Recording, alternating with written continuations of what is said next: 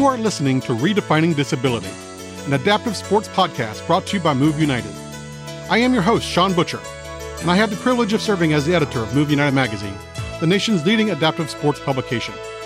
Each week, tune in to hear how sports have made it possible for our nation's adaptive athletes, training tips from the best coaches and program leaders, and news on the latest technology, equipment, and trends in the industry. In 2003, and at eight years old, Ohio native Derick Byrd was treated for osteosarcoma, a type of bone cancer in his left tibia that required a knee replacement with eight inches of titanium implanted into his femur. The implant replaced his shin bone until 2008 when he had his left leg amputated above the knee. A year later, Derick attended the program at Breckenridge Outdoors Education Center, a Move United member organization in Colorado. He has been able to return there as an intern and snowboard instructor. So let's catch up with him and talk about the sport of parasnowboarding. So, Derick, I normally like to start by just asking how sports kind of has evolved in your life and has been a part of your life, maybe even from obviously early on. Oh, sports was huge for me. Uh, even before I had lost my leg, I was eight years old when I had first got cancer. But before that, I had always wanted to be a professional athlete. So for me, like that was the dream, regardless of my situation all the time. I was, you know, almost bullheaded ish, like just pushing too hard to go get it. But it turned me into the person I am and, you know, everything I've done today. So yeah, sports are, I mean, my up there in my top five motivations, I would say for sure. And did you want to just be a professional athlete in anything and everything, or did you have like a particular uh, sport in mind? Oh, I wanted to be a Cleveland Brown. Like that was the dream. I wanted to be on the Browns. uh, being from Ohio, that's just you know our bread and butter is watching them lose every Sunday. So you know, I wanted to be on that team. uh, but, so where'd yeah, you grow? Where'd you grow up? So I grew up in Champaign County, Ohio. It's like the most northern point of Appalachia, is what I say. It's everyone down there is a little bit more, you know, country and you know down home, but it's it's the best place to grow up, in my opinion. It couldn't be a more comfortable place to grow up. Everyone was super cool, and after I mean my cancer and my amputation, everyone was very supportive. They pushed me to do everything. No one ever said no whenever I, I wanted to walk on a court or a field. So it was all good. It was awesome growing up there. That's good. Yeah, I asked because my mom now lives in Ohio I grew up actually on the on the other side of the Ohio River in West Virginia, but you oh, know, nice. being, being in a small town in West Virginia, obviously we made trips to like Columbus and Cincinnati and Cleveland, you know, any any big town for either sports or uh, you know, culture or concerts or stuff like that. So right. and so um you, you obviously uh, were you playing football? You know, either uh, like pee wee football or any other kind of organized football. I before? honestly, I don't think I got a year of football in. Like I think I got a year of flag football like under uh-huh. my belt, and then like that's when I found out that I had cancer. So devastated, but at the yeah. same time, you know, I had a lot of people around me that were supportive and football players. So I got to be, you know, in the sports or you know a team manager. Like my brother, I have an identical twin. I got to be a part of that team, and my uncles were all you know high school football players. So I got to be around that all the time. So I didn't really get to miss out on too much, just playing really. but you know, I got to be involved and see everybody. And as I think watching actually made me the athlete I am today. I got to be a very high IQ athlete before I even stepped on the field. I knew how to play every position just from watching for so long. Yeah, there are advantage, advantage, uh, advantages to being a spectator. You really can pick up on some of the nuances of of sport and you know plays and strategy and all kinds of other things. Right. And and so you, as you mentioned, you were diagnosed with bone cancer, and you said you were eight years old. Yes, sir. Yeah, I was eight when I got diagnosed with osteosarcoma, and then uh, that was I had nine months of uh, chemotherapy. I had a ton of surgeries, but at the end of the day, I ended up with a internal prosthetic. So my knee was replaced. I had a tibia implant. My femur had a like I guess it was like a joint holding the whole thing. It had like eight inches of titanium jammed into the femur, and then uh, that whole situation was like hip to ankle. And then a month after I got out of chemotherapy, I snapped my femur in half. So I went oh. all the way metal. So I had a plate on my femur. But and then it was just low mobility. That was the main issue. Really was with it. Like I was in remission. I was 100% clear in that aspect. But I was dragging around, you know, this leg, and it was just an issue. And I I had that for four years before I eventually had damaged it to the point that it was, it was irreparable. So uh, they went ahead and uh, tried a Van Nes rotationplasty and uh, that was it's a at the time was it, it's kind of experimental surgery. Like uh, they amputated my foot, cut my knee, turned the foot backwards, and then that was supposed to act like a like a below knee joint. And uh, that didn't really work out for me. And uh, I think it was like a two and a half weeks in the hospital, and then it was an amputation after that. But I mean, I was probably in the hospital for six days, had like found some crutches and walked my way out of there. I was like, all right, I'm good to go. Nobody can tell me no no more. And they're like, yeah. I'm like, all right, I'm out. so we got out of there. And I think that was in June. Uh, by October, I was running. So like, I, I was just ready to go. You know, by the time I got it, you know, amputated, I was just, you know, I, I knew the capability that was ahead of me if I worked hard enough. So it was, it was kind of motivating in a way. Yeah. And that's, that's what I have uh, you know, in my interactions and in interviews with other folks that were in a similar situation, um, you know, the the limb salvage, if you will, was dragging uh, and and um, kind of hindering the full quality of mm-hmm. life. And then once ultimately the the decision was made to amputate, quality of life improved and and Absolutely. and be able to get back to you know basically doing what you want to do and whatever you want to do. right like it's no quick fix you still have to put in the work but like mm-hmm. it's so nice to see the like cap- like you have this you know open window of ability because you see everybody doing things like for me I, I, it was the first time i got to see anybody in my realm of capability actually pushing the you know the ceiling and trying to make everything more competitive. And that was great for me. It gave me life you know especially having a twin brother being able to bring him into everything and be competitive. It it gave me the you know i guess you would say like wherewithal to keep doing it because i wanted to beat him all the time you know? Good old brotherly love right? Right. Or brotherly competition. Either way either one's good or the same thing sometimes. Right. And so you said you were running just just months afterwards. Um mm-hmm uh, were you like did you know what you want to do sports wise you know uh, then? And and did you uh, or did you kind of explore and look at various options? The I, the first thing i did was track but I, that's like great practice you know it's transferable skills. I mm-hmm. wanted to play football. That was my biggest thing. I went and played a year of football my freshman year and just like it was hard on my body like i wasn't my quality of life went down playing football but it was the, one of the greatest experiences of my life. I got to do the thing i had wanted to do my entire life. Once i was eight years old the idea of high school football went out the way you know it just wasn't there anymore but the dream never went away. It's hard to extinguish that. So by that point i did what i wanted to do went out had a good year. After that i played soccer i played baseball i played basketball i did everything i could get my hands on just to kind of explore my ability. I had I hadn't had it in so long. I wanted to see where I stood with everybody else. And then I ended up going to college and playing sports with everybody on the intramural teams and just always held my own. That was my, my kind of my pride like what I pride myself on was always being able to compete and hold myself. Like you still have to worry about me on the field. That was kind of what I wanted to do. That I imagine proved probably a lot of people wrong, right? Oh yeah, that and that too. Like I even had coaches talking crap to me from a dugout in high school. Like they're like, ah, yeah, he's gonna take it. I'm like, oh, what? You're a grown man. like, then like go up, hit a dinger, you know, and go go on with my day. But I think at that, but every day it's just something to, you know, it's fuel to make you keep going. So every time somebody's like hates on you or tells you you can't do something, you're like, well, that's just more juice to make me more determined to do that thing. So I know. I I think the only thing nowadays I would say that like still gives me an issue with skateboarding. I mean, oh my goodness, I the, the only time I've ever been like, man, I wish I had two legs, or like a good long staircase. You know, that's just exhausting.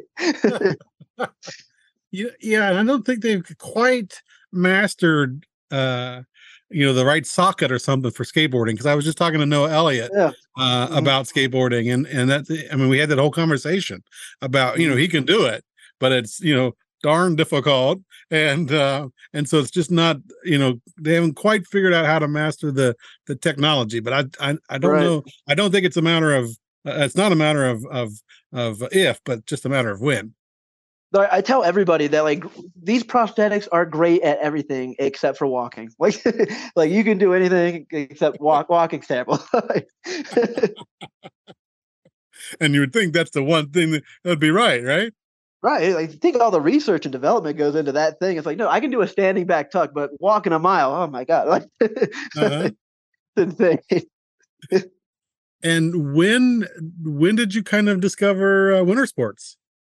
Uh, so like um it was kind of like around the time I got my amputation that like I had kind of seen uh, my I, I, hematologist, oncologist people, like my cancer doctors at the time, uh, long term follow up had been like, what kept you going? Like, why do you have such a good attitude? You've been through the ringer. What keeps you smiling, man? And I'm like, because I have always had the idea I could compete.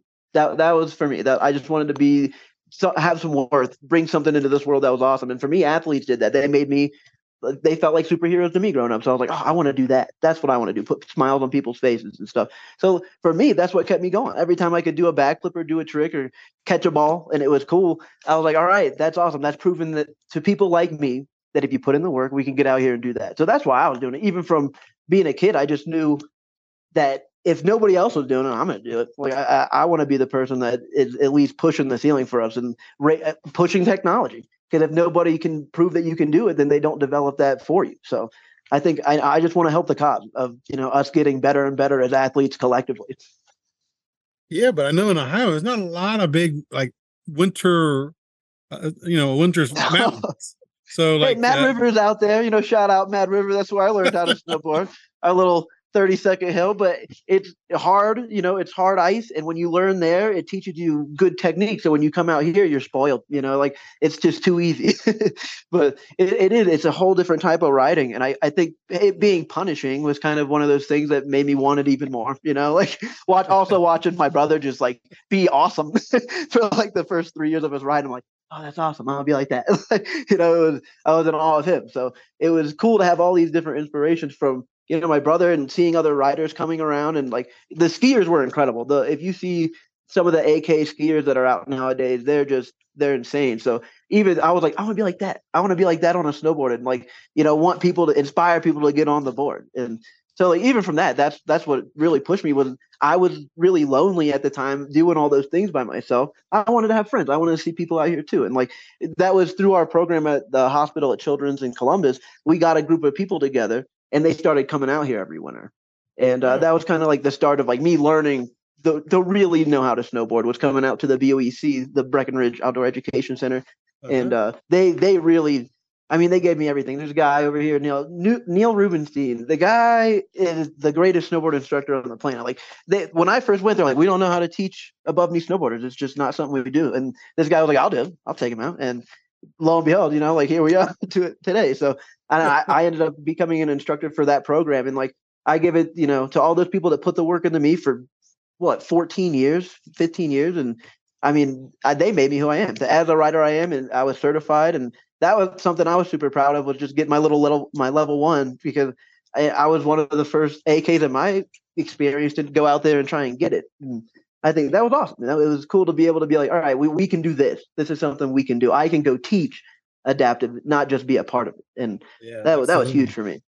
Yeah, no, it's a good point that you mentioned, like the the the mountains and like what I call you know uh, mid Atlantic area and the in the parts of the Midwest because it is just kind of you're skiing or snowboarding on on on a bed of ice or essentially. And so if you can learn there, then powder is you know a dream, right?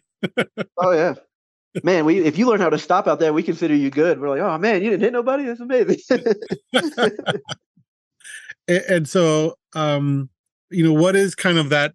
As you mentioned, you you got your level one certification, which is awesome. Um, we need more uh, adaptive athletes becoming, you know, certified in the space, uh, which Absolutely. is really cool. And um, and so, what made you want to get the certification to begin with? Uh, I think snowboarding was the hardest sport I had ever done. So like, like as a natural athlete, it was nice to be humbled by something and be like, oh man, I got to put in the work to get good at this. You know, like like my twin was oh he was a great skier, and when we started snowboarding, became a great snowboarder, and it was it was cool to see somebody with my anatomy go out and crush it because I'm like, if I can take that, I can watch that and apply it to this. It's not going to be the same, but I can imitate that motion. Then I can get there. I know I can get there. And mm-hmm. like I mean, like now when I ride, that's all I think about is those early days of riding, of like sitting on those, on literally sitting on the bunny hill as a teenager, watching my brother like, like go get on a lift to go hit the like the very top of the mountain, twelve thousand feet. I'm like, man, that's what I want. Like, I want to go see what that's like. I've never seen what that's like ever. It took me three years of coming out here, and then when I finally got to go, he was there with me, and I'm like, it was just, you know, for me, it was emotional because I'm like, man, I've worked so hard and this is yeah. all I've ever wanted. And it's totally worth it. and now it's like, they're like, oh, there's much more than this. You think you're good now? That 55 year old man is still working on S turns. And I'm like, oh, wow. Okay. Well, that's the dedication a guy who just loves it is putting into it. I want to see what I can do putting into it professionally. And I guess teaching was for me like the first stepping stone of like, if you think you're good at something, you can teach it to somebody else. That's just, you know, one of those things I'd always heard. So that was the first I threw myself into that. I was like, this is I want to learn it from the ground up all over again. What is the professional way of doing this? And it honestly, it was one of the greatest experiences I've ever done. Like that internship, I, I met great people, inspirational people, people in situations that like honestly made me rethink about my quality of life and how I approach every day. And I was like, meeting like there was a lady, uh, she was an Olympian. She was like the Michael Phelps of women swimming. I, her name is I think it's Amy, but I her name isn't coming to me, but she was in she was in a um an ATV accident, if I can recall, and she came out and she was a sit skier, and the the joy she had going from being one of the top athletes on the planet coming down to this and still putting all the dedication and work ethic into something new, like after years and years and years of work, it was just awesome. Like to me, it was like, oh wow, like even her like past her prime athletically and swimming is putting all this effort into something because she like she just wants to be the best version of herself. She's not competing in anything. She just wants to be the best version of her. And I'm like, that attitude is what took her to the level that she was at swimming. And if I can do that and not worry about what everybody else thinks and not put so much pressure on myself all the time, just every day try to be incrementally better, then I can be the best. You know, like that that's just where I want to be. Like if I can be one day and uh, win a medal and you know do that for my family and my town and everything like that, that would be amazing. But for me, it's like if I can go home every single day being like, well, I worked the hardest. Like I, I went out there and I sweated and I put everything I had into it, and that, that I can go home happy. And like actually just going to these little races out here last winter taught me that because it, it wasn't so I was putting too much pressure on myself for something that wasn't serious. And coming home after like multiple times, like I traveled out to Vermont and there was just this epiphany moment of where I was sitting on the hill and I was like, I've worked hard. I put in the work for this. I don't have to, you know, kill myself when I'm at the day of the race. That's for practice. I can kill myself and be hard on myself right. then.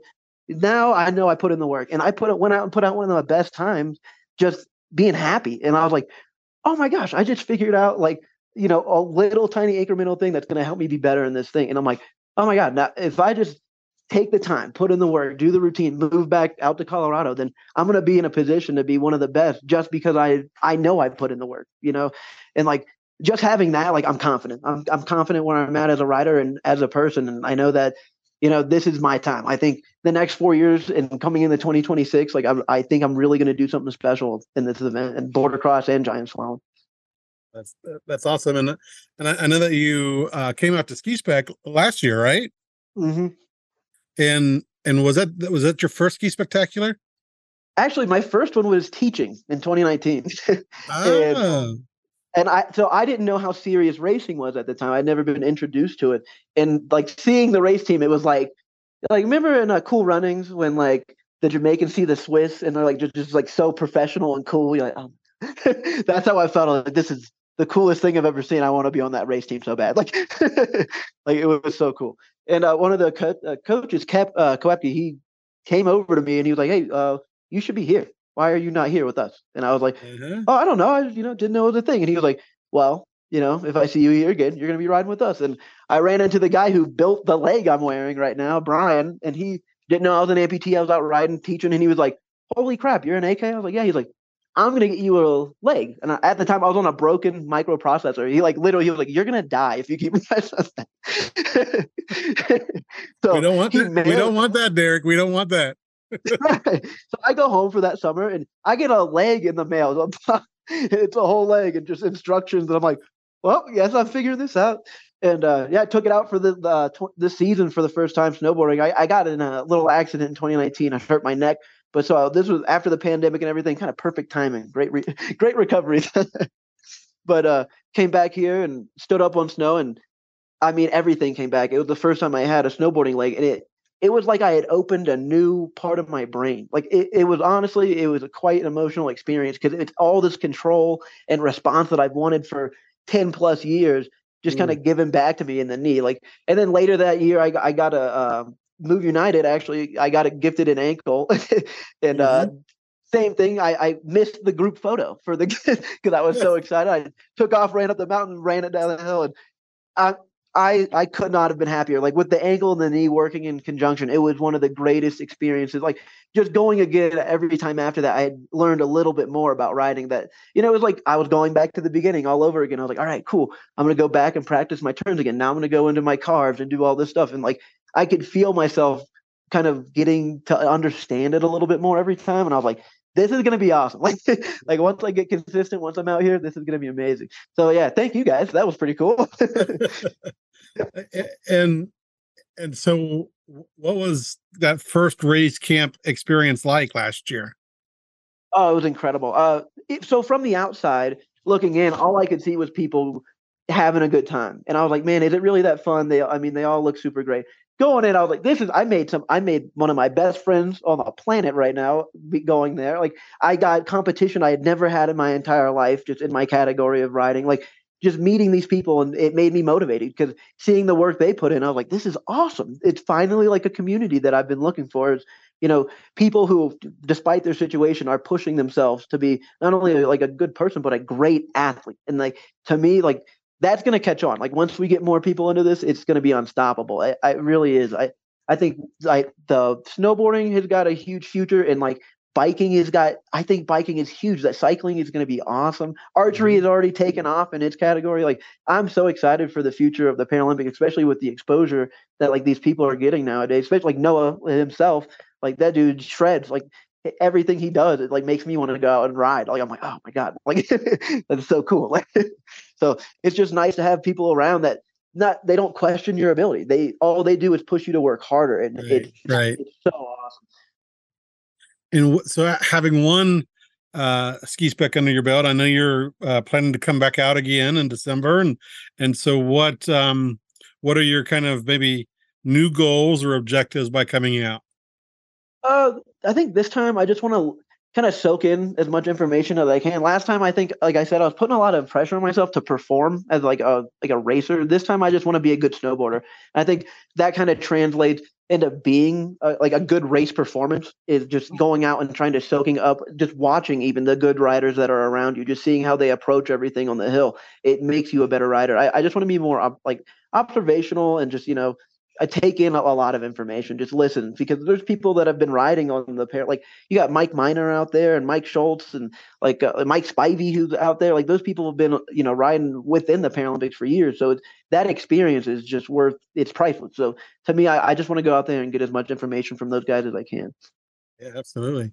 And uh, so, what are uh, you kind of maybe alluded to it a little bit? What are you? What are your um, goals or or your you know what are the things that you're kind of hoping to hoping to do maybe leading up to 2026 oh man uh this year i want to get really integrated into the race scene like i've never been a part of it so i'm kind of new i want to do the local scene get everything just see everything out here in colorado and utah and like washington just kind of travel around and uh, just get used to like be like the traveling and the cost you know there's there's a lot of mm-hmm. cost that goes into this so kind of getting used to that is my first you know little bit of business here and getting on the world uh, circuit. That's like a big goal for right now because I can't get on the Paralympic team unless I do that. So that right now, that's the huge thing is just getting on the national team, representing myself, and like I think you know I think I have the ability. It's really just being consistent. That's I think that's what I'm going to work on this year is being consistent and uh, going to those races and not pushing myself to get gold every time, but just get a podium. You know, just do go out there and get a good performance out. And uh, that's kind of what I want to do this year. And as a just as an individual athlete, do you think that you have to work on you know speed more or or control more or you know turns? What are the technical things that you need you you personally need to need to work on? Uh, definitely control. I think I got speed down pretty fast. the problem, problem is entering corners a little fast. I think my that's my thing is I'll I end up checking my speed in an inappropriate time, and uh, that that for me has killed runs where I, I've I've been doing really really good and it's like the last gate and I'll check a turn and I'll kill myself mm-hmm. in a mm-hmm. flat. I'm like, well, that's three seconds I could have got back, and that means a lot. Or you know, so it, I think a, the main thing right now is when we get a course given to us and stuff like that, going up and practicing it, going and studying it, and making sure I can see those turns in my head. That way, I'm not thinking too much and I'm not worried about my speed entering things. I'm just kind of flow in that flow state going through the course. Yeah. That's a good point. And have you been classified yet, or is that something else you still gotta gotta um, accomplish? That's gotta happen here soon. I've I've got the I'm getting the funds together right now. I just did all my uh, background check and all this stuff for the U.S. team, all that little all paperwork. So once we get all that clear, and then I think qualification is coming up soon. I think Landgraf is happening uh, here at the end of the month or sometime. Yeah. So I was gonna try and swing into that if I can get going, but yeah, I mean, yeah, I'm I'm pretty excited. I'll I'll figure it out, but being in Colorado is a good spot. I'm pretty like, especially yeah. within the nation, I can kind of jump to wherever I need to go to get it settled. So I'll figure it out, and uh, hopefully this year I can get three podiums. That's the goal. Three podiums, and yeah. then you know, a very achievable goal, right? So I mean, it's not you know, it's not ten, it's not you know, it's not tons. Three's very very doable. So yeah, and classification is such a big you know hit, uh, barrier, you know, to be able to actually be, you know, compete, particularly on the international level. You know, it's just mm-hmm. it's sometimes tough to get, you know, to get that classification. Have, and when it's right. offered and, and all that good stuff. So I know that that'll be a mm-hmm. big hurdle that you'll be able to check off once you once you do that. Oh yeah. Then, well, the big thing is uh, like sponsorship now. Like you know, like mm-hmm. I haven't raced yet in the circuit, so it's hard to get people to be like, "Hey, you know, believe in me." You know, I don't have the proof yet, but believe in me. So I think like yeah. I'm gonna go out get like one podium, and then I feel like that will really kind of push the notion for people to kind of like support me as a rider. They know I'll have the talent and the wherewithal to do it. So that's kind of what I'm working on right now. Is uh like if I can just stay consistent enough to get this like my first podium. That's all I'm focused on right now, and then I can get people to kind of help me fund it. You know, I think after that it'll be easy to represent myself a little bit more. Yeah. And where's the role of coaching fit into the mix? You know, do you you have a have coaching or access to coaching? Right now, I'm just training with a buddy. Uh, he coaches uh, adaptive riding. I was a good coach myself, so a lot of the time we just film my like film me. We go out and check it out. Right mm-hmm. now, with uh, not a lot of snow out, I've just been working out. Like I've been put on 20 pounds this year. Everybody else is pretty big in the boardercross section, so I'm trying yeah. to catch up with those guys. So have been putting on weight and just training and keeping fit. A lot of the big things is flexibility, just making sure I can stay healthy through the season, especially just having the one ankle and knee. You want to just be able to go in the season and make it the distance. You know, I don't want to go out and blow my knee out two months in, pushing it too hard. So, like right now, it's just kind of preparation for the season.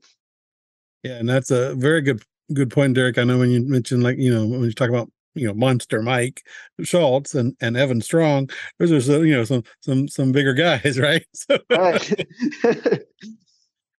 and outside of sport, what are some other things that are occupying your time?